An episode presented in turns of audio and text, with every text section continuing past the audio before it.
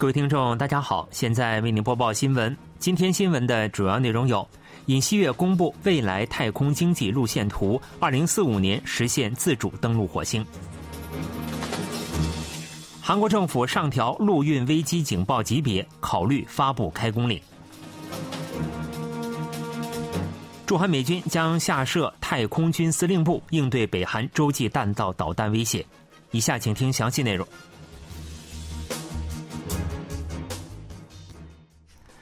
韩国总统尹锡悦二十八日公布了包括二零四五年自主登陆火星等内容的未来太空经济路线图。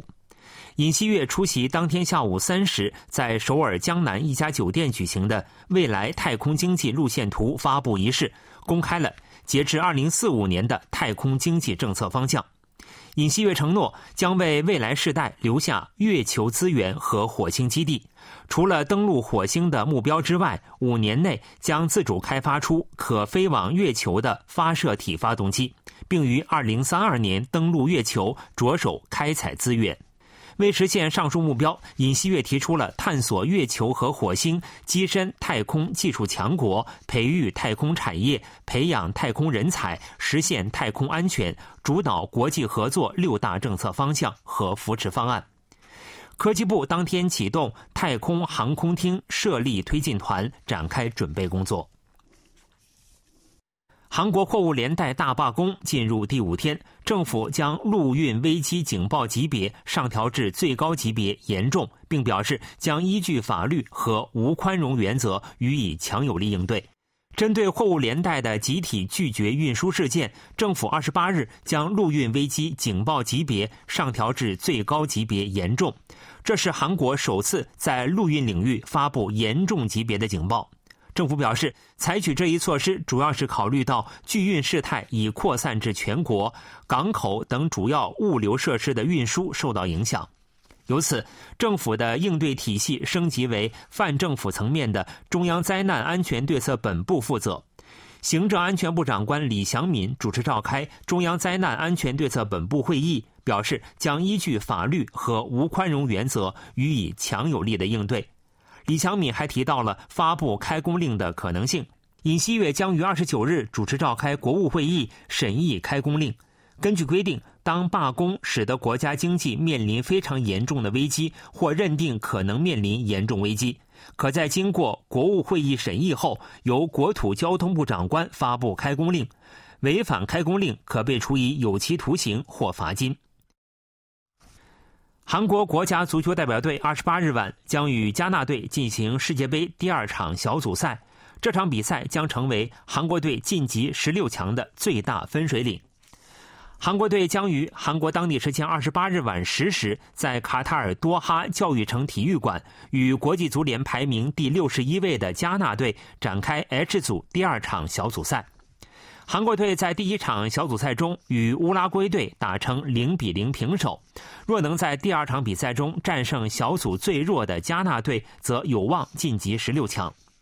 加纳队在第一场小组赛中以二比三不敌葡萄牙队，但仍表现出了较强的实力。另外，韩国队将于十二月二日午夜与葡萄牙队进行最后一场小组赛。北韩国务委员长金正恩同火星十七型洲际弹道导弹发射试验有功者合影留念，并强调应加强核武力。北韩官方媒体将一同合影的金正恩女儿称为“尊贵的子女”。有功者表示，将紧追随白头血统。金正恩同十八日参加火星十七型发射试验的科学家、技术人员合影留念。金正恩之女金珠爱也再次亮相。金珠爱身穿黑色大衣，头发挽起，与其母李学主神似。北韩官方媒体对金珠爱的称呼从上次的“心爱的子女”升级为“尊贵的子女”。参与合影的人员将火星十七型称为世界最强绝对武器，并发誓将忠于金正恩。另外，美军公开了八架可搭载核武器的战略轰炸机 B 二的地面滑行训练情况，向北韩发出警告。驻韩美军将下设太空军部队。由于可搭载核弹头的北韩洲际弹道导弹已具备打击美国本土的能力，驻韩美军将对外大气层飞行物进行探测和监视。据韩国政府多名消息人士二十六日透露，美国国防部将在驻韩美军麾下设立太空军司令部，驻韩美军太空军将到年底为止完成编制。驻韩美军太空军将是美国在海外的第二个太空军组织。根据美军最近公布的国家安全战略等文件，美军正推进在印太司令部、战斗司令部下设太空军，以实现全域统合遏制。美军之所以提前在驻韩美军设立太空军司令部，是出于对北韩核与导弹威胁的考虑。还有部分专家指出，美军此举也是针对中国和俄罗斯的威胁。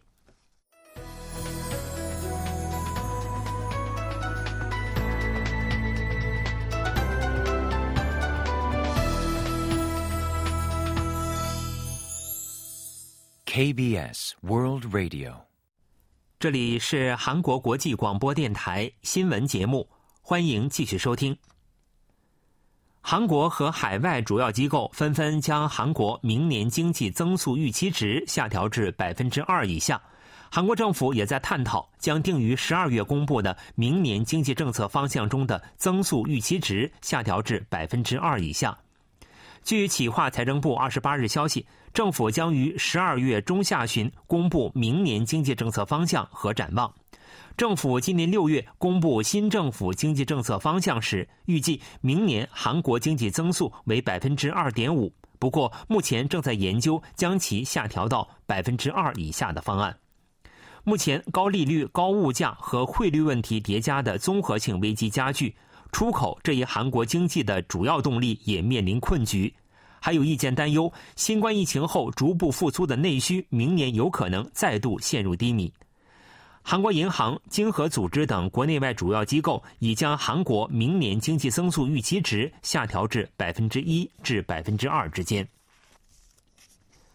过半韩国和海外金融经济专家认为，一年内有较大可能发生可引起金融系统危机的冲击。韩国银行二十七日公布了十一月初面向七十二名国内外金融机构高管和主要经济专家实施的问卷调查结果。调查显示，百分之五十八点三的专家认为，一年内有较大可能发生可引起金融系统危机的冲击。其中，百分之十二点五的专家认为这种可能性非常大，百分之四十五点八的专家认为较大。与此同时，对金融系统稳定性的信任度有所下滑，仅有百分之三十六点一的受访对象认为韩国金融系统稳定性的可信度较高，较五月的百分之五十三点二有较大幅度的下滑。